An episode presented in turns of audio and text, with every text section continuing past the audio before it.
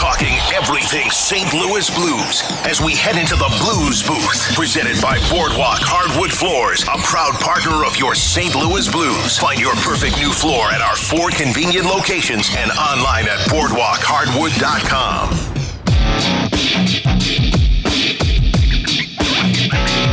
A terrific 3-1 road trip for the Blues, who now come home for their next 7. And we are joined on the Brown and Crouppen Celebrity Line by your voice of the Blues here on 101 ESPN, Chris Kerber, who probably got in early this morning and is kind enough to get up and join us. How are you, sir? Randy, I'm doing well. Wasn't too bad. It was like midnight, 12:30, somewhere in there. We can handle that. That's not bad at all. Yeah. And what a nice trip. I was worried after the Saturday night game, because I'm always worried about back-to-backs. But last night, a lot of energy and a really impressive win. Yeah, you know, I was just thinking, I wonder, to be honest with you, if we have that same game had we beaten Montreal the night before. Like, I wonder how much of what we saw last night was a direct result of the frustration of having given one away in Montreal on Saturday night. So either way, you come out of it. If you had beaten Montreal and then lost to Minnesota, you'd have said it was a good road trip. So you still come out 3-1, and it was just an outstanding performance in net by Thomas Greiss last night. The goaltender stole one there, especially. I mean, Minnesota had 24 third-period shots. The Blues had 24 shots on goal in the game. Hey, Kerber, what have you seen from this Blues team since O'Reilly and Tarasenko have gone down? As you said, 3-1. What are you seeing from these younger guys and from Saad and Schenn, really? I think they're playing well also. Well, yeah, and that's the key. It's not really the younger guys. I think the Cairo, Thomas, Buchnevich line was just okay on this road trip. They had their moments of brilliance where they picked up some goals, and that's what a lot of skill will do for you, Carey, but I don't think their all-around play was the level that they're going to need it to be with those two guys out. I do think Brayden Schenn and Brandon Saad's line did an amazing job carrying the hard matchup, you know, workload for this team. And, you know, and frankly, I'm good to see. I'm really glad to see the kind of, you know, approach that Brandon Saad has had here in his last week. He had 7 goals, 3 assists, and 10 points in his first 28 games. And he now has, I think, it's 7 points in his last 6 games. So, and he's well on his way to another 20-goal season again. But his speed, his plays with the puck, he's making plays with the puck. And I think that's been huge. To me, and I think we might have talked about it a week or so ago, or on one of the shows we did. But Brandon Saad was really my important swingman with those guys out, because I thought there was another level to his game, and he had a terrific road trip. Kerbs, I was talking to Carey earlier about Brayden Schenn and how he's kind of taken on that role of what Schenn or what Steen was, what Schwartz was. Remember, Hitch would always talk about the conscience of the team. Brayden Schenn seems to be the conscience of this team right now.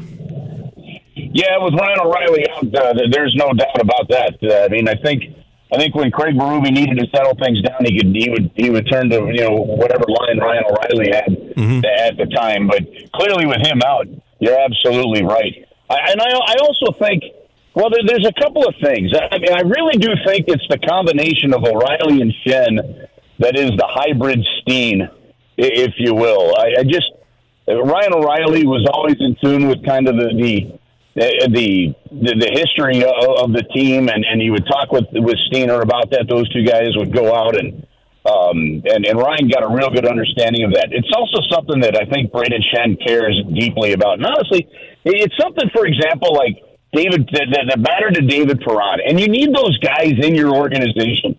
Someone that, you know, understands a little bit of the past. Someone that understands kind of a culture of an organization. And to me, Brayden Schenn is. Now, what I get the sense, to be honest with you, Randy, is really from both of those guys, from Ryan O'Reilly and from Brayden Schenn, and maybe from Colton Parayko, Vladimir Tarasenko, I'd say a little bit of Binnington, whatever it may be.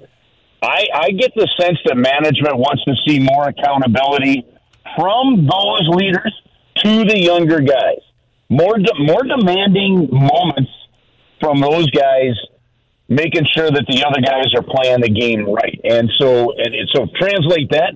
I think I think they're kind of looking for what Hitch tried to get accomplished and eventually did, where the team takes itself back over again, right? Where because of Steen and Bowmeister and those guys, Perron and that group, they kind of took over the room. And I think that that's what this administration is now waiting for the players to do in this case. Hey, Kerbs, with all the injuries piling up on the defensive end, do you have any concern with the extended minutes of Parayko and Falk? No, I think both of those guys could log more minutes on a regular basis. Carey, I've had so many conversations over the years, and actually just had the same exact one with Nico Mikola right before the morning skate in Montreal, because his minutes are going up playing with Colton Parayko. And he said the same thing. He goes, no, I like it when the minutes go up. I feel like I'm in more of a rhythm. It's just you get down there, you catch your breath, you get right back out there. And that's what Al MacInnis did. That's what Pronger did.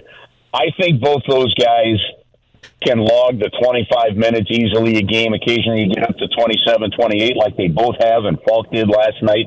But I know people get a little bit concerned with it, but these guys are in such good shape. You manage that energy during the downtime and during the off days. Those guys would tell you they'd rather play 28 minutes a game and then not have to practice the next day. Kerbs, one thing that has to happen over the next month and a half is that the Blues need to improve upon their home record, right? They're 7-8-2, and now I believe you guys have, 38 out of 45 days at home, and the Blues need to take advantage of being dominant at home. Yeah, they have not been as consistent as they need to be at home. I think their road play has helped the team right the ship. It was a huge road trip once again, so that part's good. But 14 of the next 19 games are at home, and you're right, Randy. There's only the two trips. You got the trip at the end of this month that's going to take you from, I think it's L.A., Phoenix, and Winnipeg, somewhere in there, those three. And then in February, it's just Ottawa to Carolina.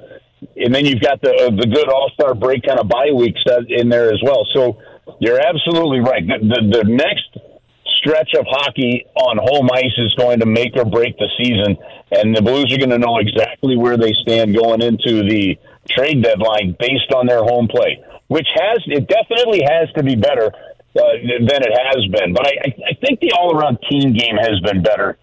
So hopefully that's a sign of some good things. Hey, Kerbs, you talked about Greiss last night and his outstanding play, getting his first shutout of his Blues career. What have you made from both goalies? I think they both have been playing extremely well the last few games.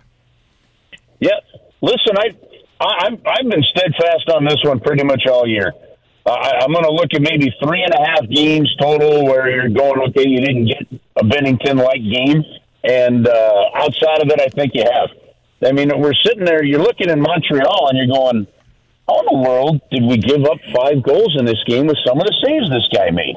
Like, it's and it's hard to break his game down because you're going, geez, he played really well. If he didn't make those saves, we'd have given up 10 goals tonight. And like grade A kind of saves.